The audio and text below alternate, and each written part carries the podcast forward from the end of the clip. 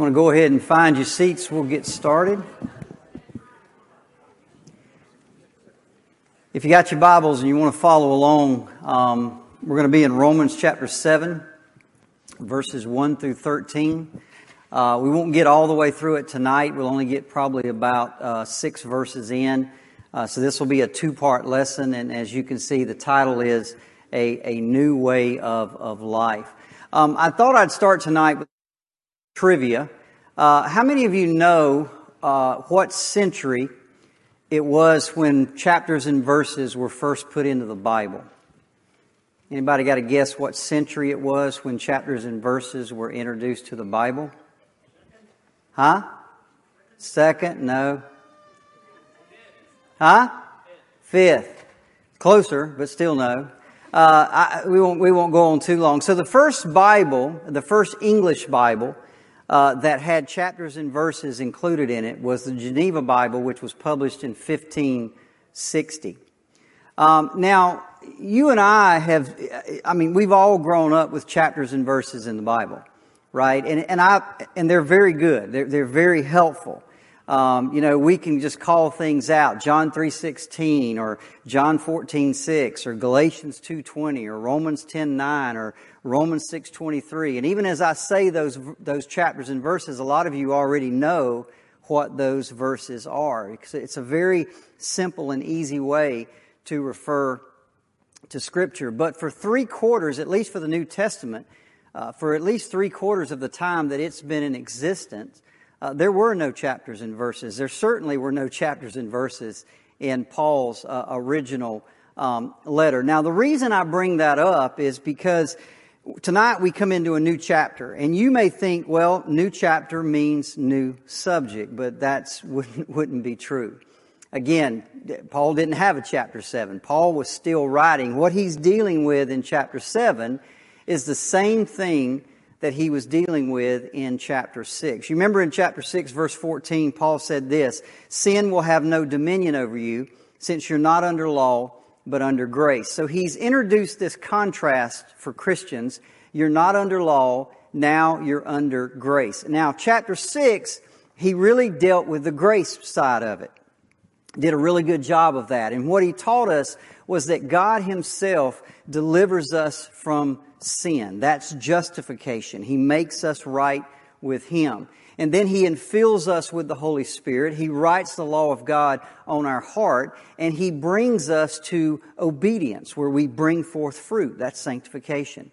And the end of both of those are eternal life. That's what we get from being under grace. But here in chapter 7, Paul's not done.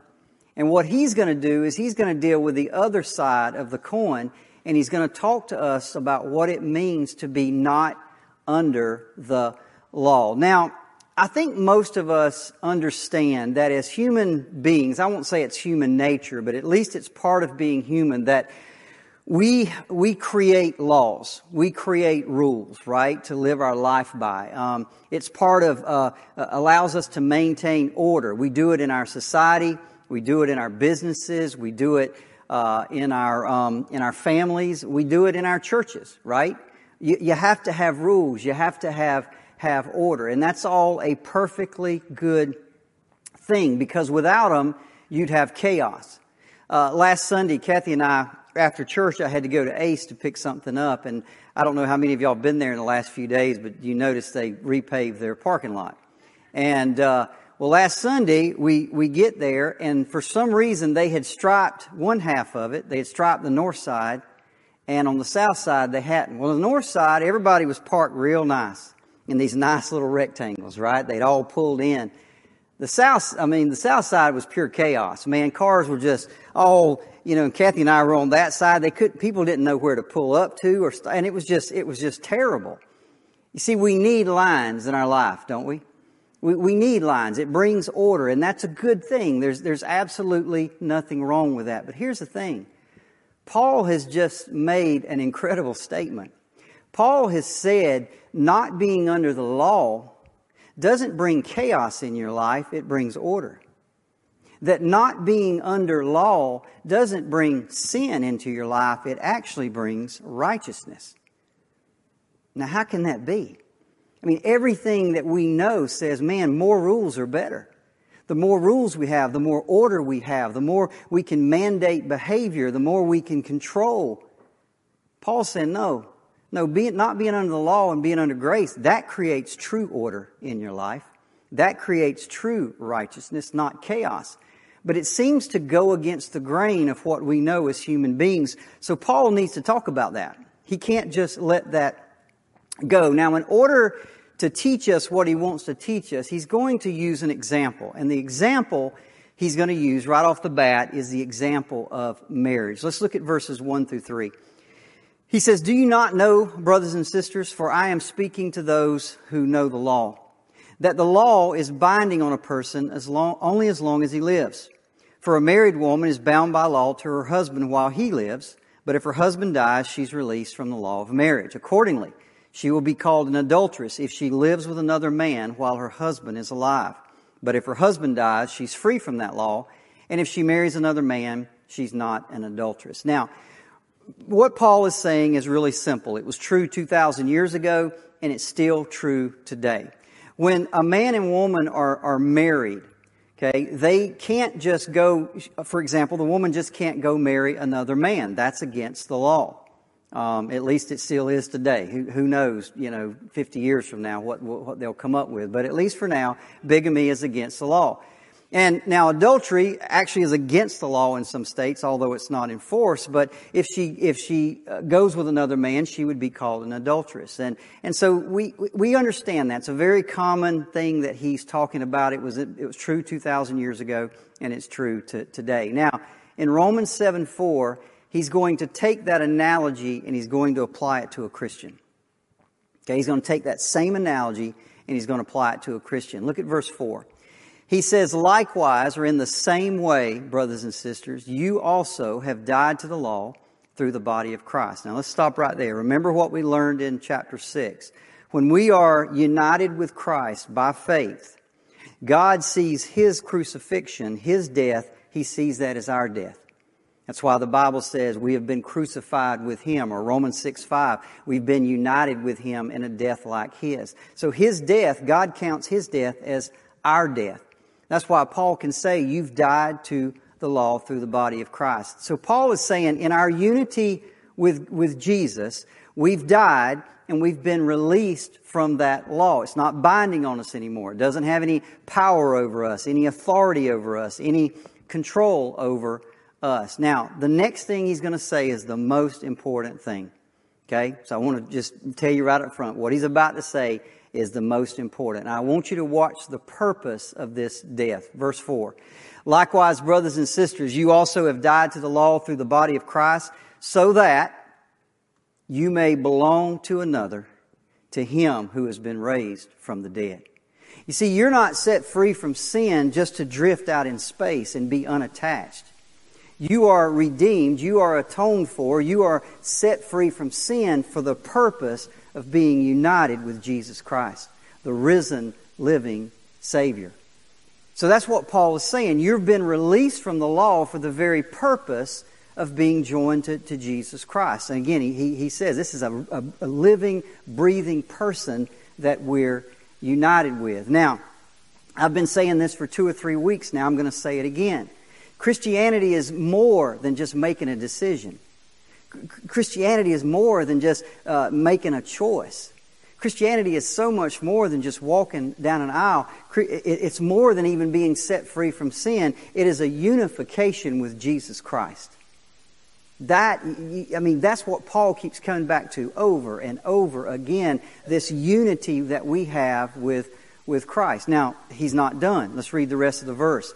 Likewise, brothers and sisters, you also have died to the law through the body of Christ, so that you may belong to another, to him who has been raised from the dead. And here's the final result in order that we might bear fruit for God. We said it last week, didn't we? This idea that somehow you can get saved and go out and never serve Jesus, never walk in holiness, that is not in the Bible. You don't find that anywhere in the Bible. Every Christian that is truly indwelt with the Spirit, that is truly born again, that has truly been transferred from the kingdom of darkness to the kingdom of light, that person will bear fruit for God. Period. That's just period. That's it's taught over and over and over again. So now here's Paul's answer. Remember what we, the the question was this: What is it about being out from under the law and being under grace that makes a person not go to chaos, not go to disorder, not move to sin, but actually makes that person bear fruit from God? It's because that person is now unified with a person who is Jesus Christ. We belong to Him. And that unity with Him, us and Him, Him and us, that's what brings us, uh, has us bring forth fruit. Unity with Jesus makes us more like Jesus, if you will. So if I was to, to put that up as a picture, this is kind of what the picture would look like. On the left, you've got a person who's under the law.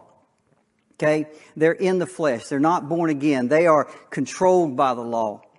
They are uh, uh, uh, uh, under the authority, under the power of the law. And then what happens? They are set free from that law, but not just to drift out in space. They are set free to be united with Jesus Christ. That's a really good picture in my mind of what has happened. And we're going to come back to that in a little bit. So what we need to understand at this point is to live is not law keeping. To live is Jesus Christ. That's what Paul said, didn't he? To, to, to, to die is gain, but to live is what? Is Christ. It's not law keeping. It's not about rules. It's about a relationship with Jesus Christ. Now, we're going to talk about the law tonight. And some of you already, your mind's probably starting to fog up, right? Man, he's going to talk about the law. Because when we think about the law, we think, you know, Old Testament and Moses and Ten Commandments and temples and blood and sacrifices and priests and all this stuff that happened way back then. And let's be honest, we don't really have anything in our culture that's even remotely relatable to that. We, we just can't really relate to that. So sometimes when somebody gets up and starts preaching on the law or talking about the law, we tend to check out. And that really have anything to me. But here's my, I want you to see, law keeping is alive and well. Law keeping is alive and well in this country. Law keeping is alive and well in this state. And it's alive and well in Wakulla County. I want to give you an example. About nine years ago, I had an occasion to, to uh, do some research into a college. Um, what happened is someone I knew uh, was going to attend this college. It was a Christian college. And I had heard rumors about it. And uh, so I thought, well, you know, it, those are just rumors. I'll go look it up for myself. So I went out and I did a little research on this college and and looked at their student handbook and, and things like that. So I want to give you some of their uh, rules, some of their laws at this Christian college. Now, before I do that, I want to tell you, I, I, this was in 2012, so nine years have gone by. Okay, I didn't go back, I didn't have time this week to go back and look it up. So I'm going to you know, it, it could have changed in the last nine years. But nine years ago, these were the rules at this Christian college uh, for their students. So let me give you a few of them. The first one is the dress code for men. Uh, number one, no pockets on the legs of your pants. I've, I've thought that through. I, I have no clue. I, I, got, I don't, you know, so the cargo pants, right? You can't have pockets. I, I, I don't know. Maybe somebody after the service has got a Reason for that, I, I have no clue. Uh, no frayed bottoms on your pants leg. You can't, men can't wear a necklace. You must wear a belt at all times. No blue jean shirts or jackets allowed. No intentionally mismatching clothes. Now, first of all, okay, first of all, what is, who's judging what's matching, right? And then how do you judge whether they intentionally did it or not? And then uh, you must wear socks. Let me go back to that last one. I'm pretty sure that's in the Bible somewhere that a man needs to wear socks, but I just hadn't quite uh, hadn't quite found that yet. But I'll keep I'll keep looking. Dress code for women, you can probably figure uh, they have to wear skirts and dresses. They have to wear nylons with their skirts. They can't wear pants in their dorm, although sweats are permitted after prayer group, and no backless shoes. Again, I, I don't know, maybe a man's going to see your heel and just can't control. I, I can't quite figure that one out either. Social interaction. You must return to your campus by 10 p.m. You may not go to the mall after 5 p.m. Males and females are to use separate public beaches. You may not go onto the campus of any other college in the area. Freshmen and sophomore women must leave campus in groups of three or more. Junior, senior women in groups of two. You may not interact with a student of the opposite sex in any way off campus without prior approval and an approved chaperone. Each gender must use, now listen to this one. This is, I did check this out. This is still true today. Each gender must use segregated stairways, elevators, and in some cases, sidewalks. That means when you go into a building, there's a male elevator and there's a female elevator. There's a male side uh, stairway and there's a female stairway. And in some cases, sidewalks where you have to separate and walk on those sidewalks.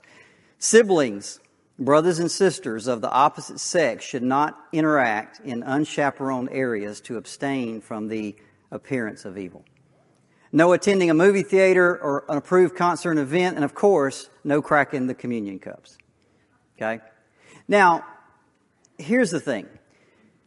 There's nothing wrong with rules. I said it right up front, right? We need rules. We need to keep order.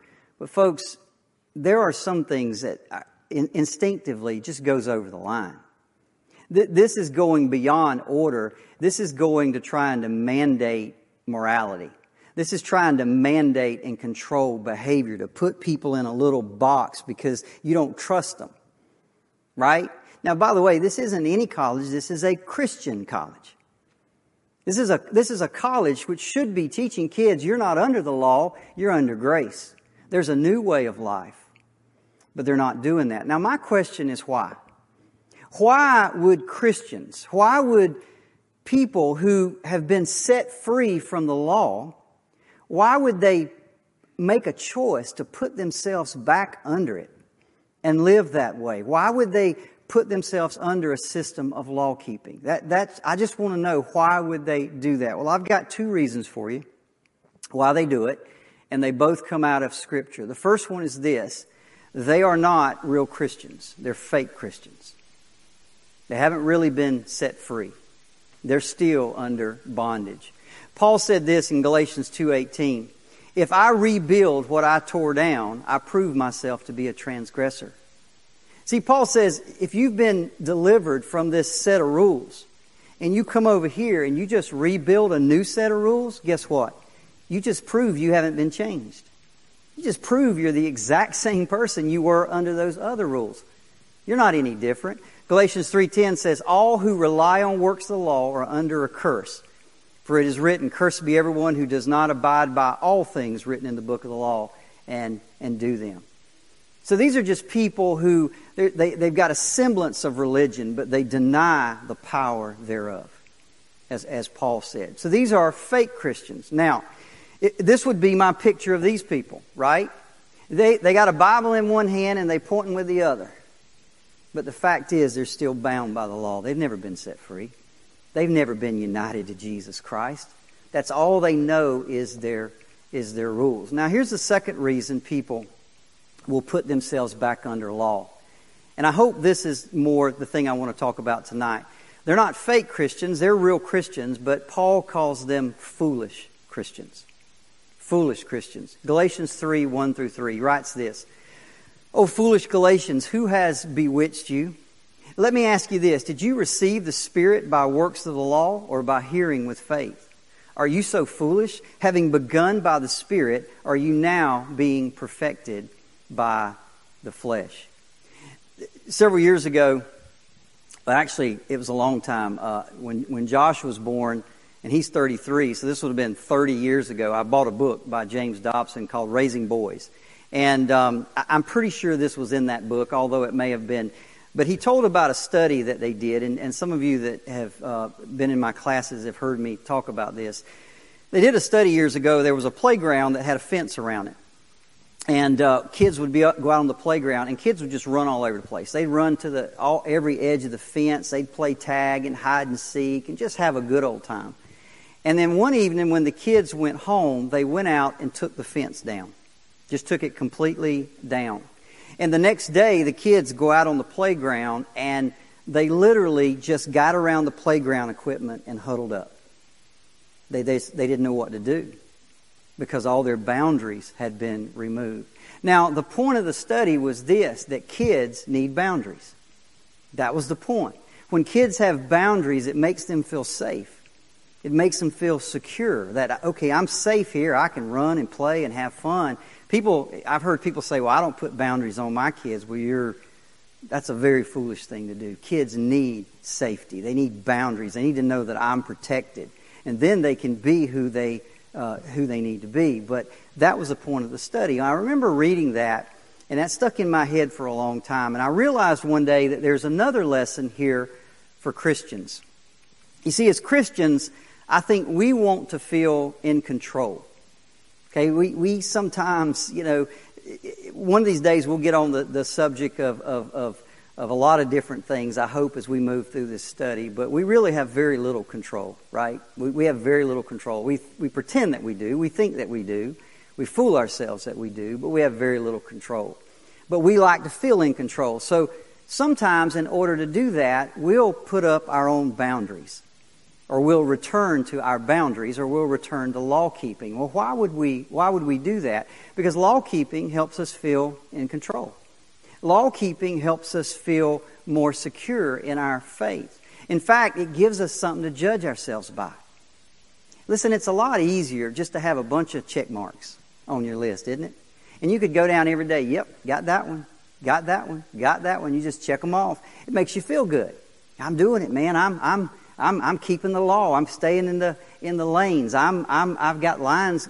Are you with me? You, it makes you feel in control. And it gives you a way to judge yourself to see how you're doing. By the way, it also gives you a way to judge others. Oh, you know, I'm doing well, but you, you you're not keeping that one, right? It, it's just a, it's just a mess to get into. So, law, this person, this foolish Christian would look like this picture. They've actually been set free. They, they've been delivered. They've been united with Christ. But instead of staying in that relationship with Christ and trusting Him and loving Him and knowing Him, they, they step back over and they put themselves inside these rules.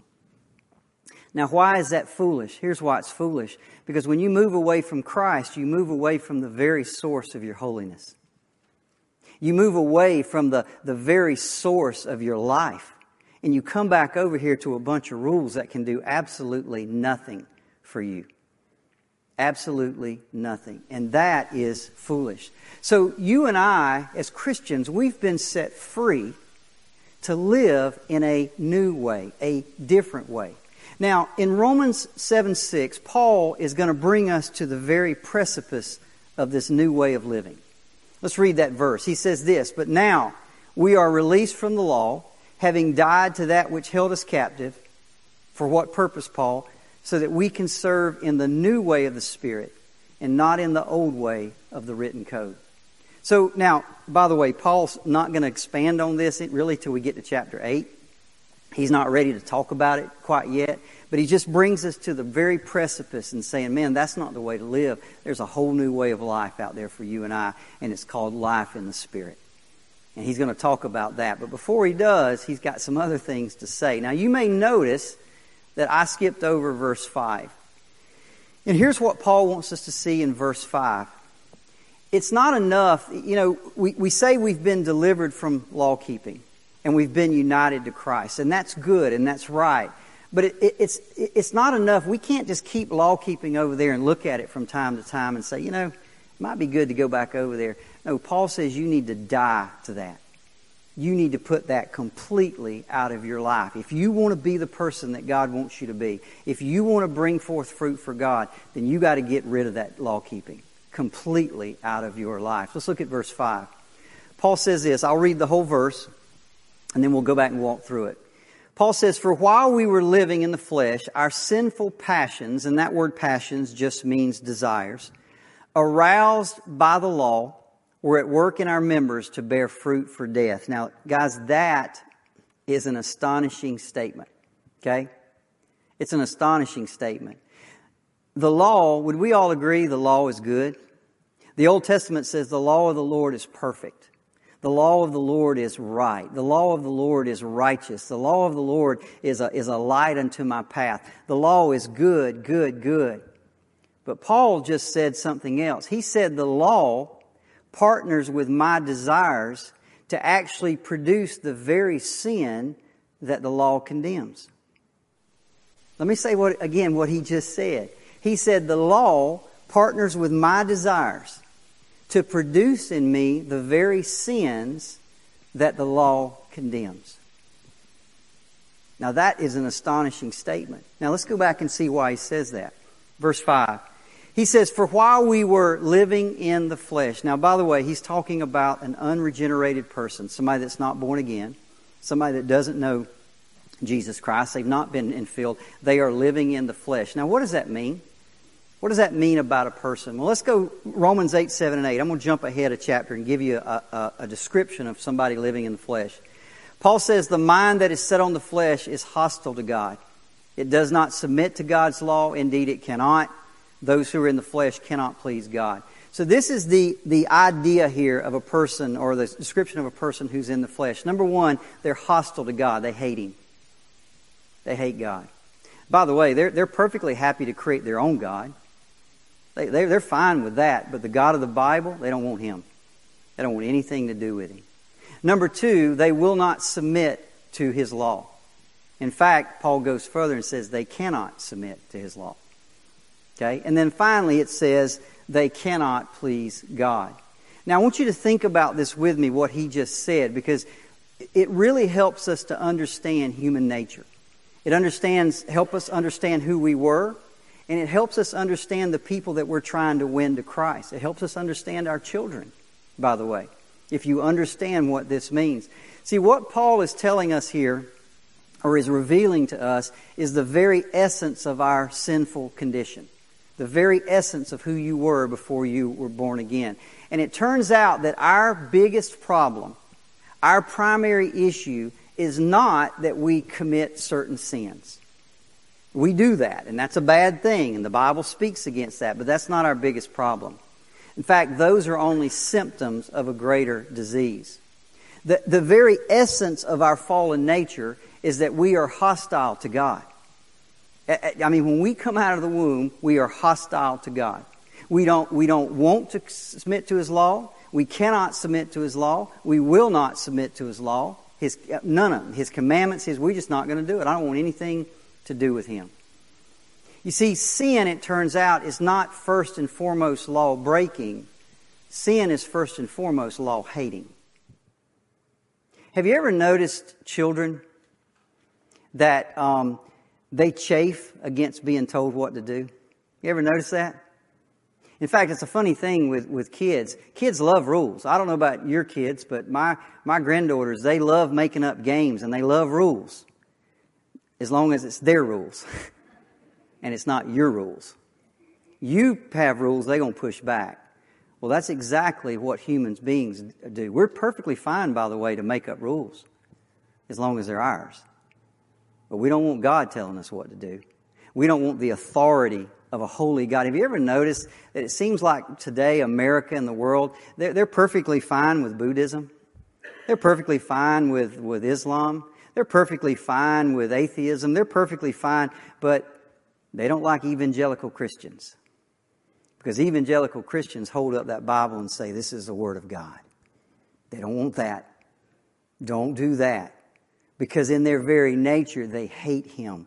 They're hostile to Him. They don't want anything to do with His authority. They don't want anything to do with Him telling them what to do. So again, it seems like a paradox, right?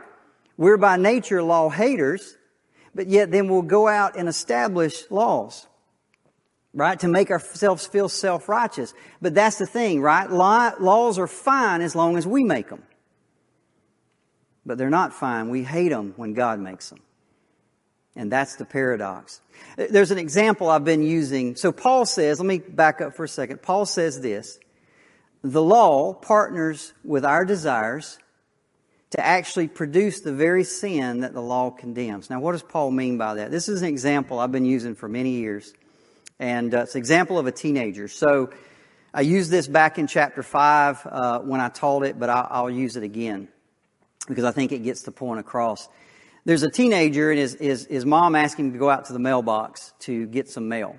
And so he goes out to the mailbox and he gets the mail and he comes in and he walks in and he, he drops it on the table and he begins to walk off and he catches something out of the corner of his eye. And out of the corner of his eye, he looks down and he sees on one of those letters or one of those cards, it says, for parents only, or for parents' eyes only.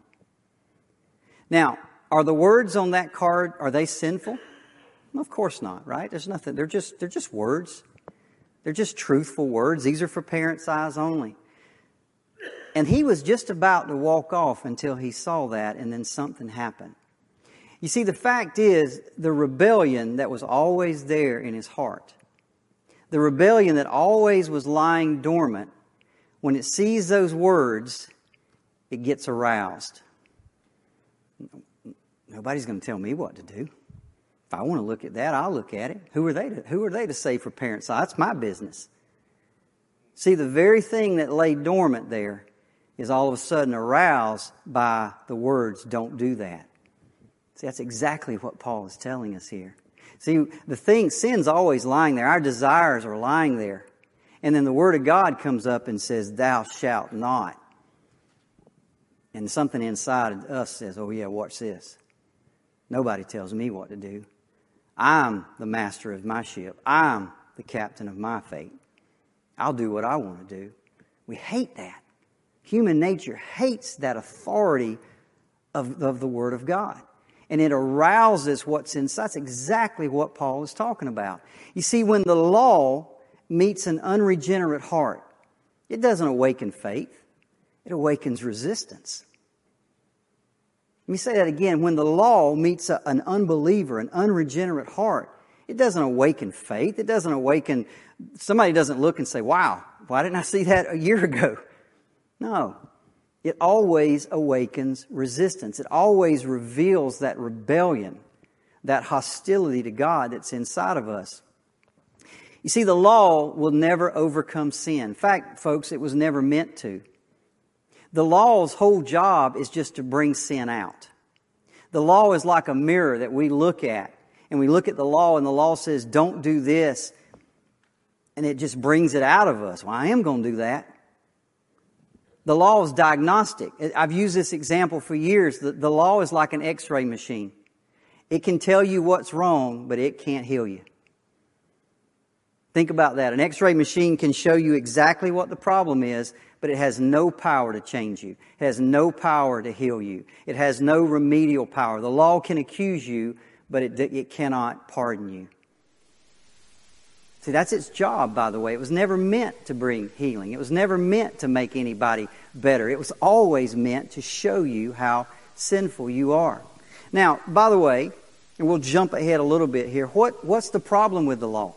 It's God's word. What's wrong with it? Well, Paul tells us in Romans 8 3 For what the law could not do, in that it was weak through the flesh.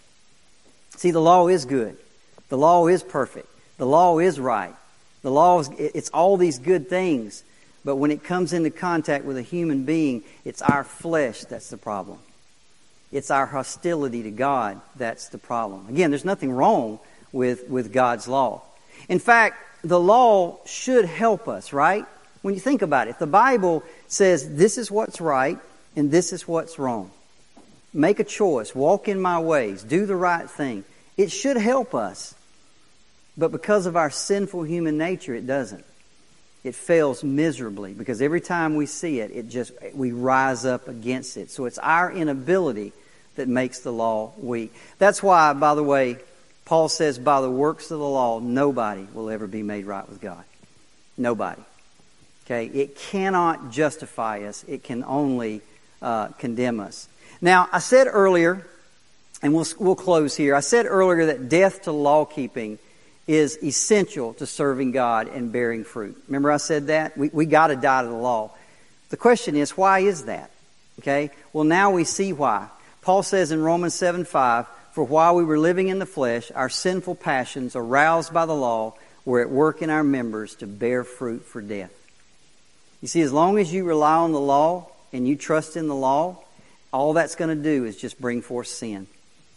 That's, uh, you know, find me somebody that's living by the law, I'll show you a hypocrite. We see it every single day, don't we? People saying, don't do this. Politicians, right? Don't do this. And then what are they doing? They're doing the exact same thing they're telling you. Because that's what, that's all the law does. It just brings forth fruit to death. It brings forth hypocrisy. Because we can't keep it. Because we don't want to keep it. We know we should. We want people to think we are. But down inside of our heart, we don't want to keep it. We, we're hostile to God in that way.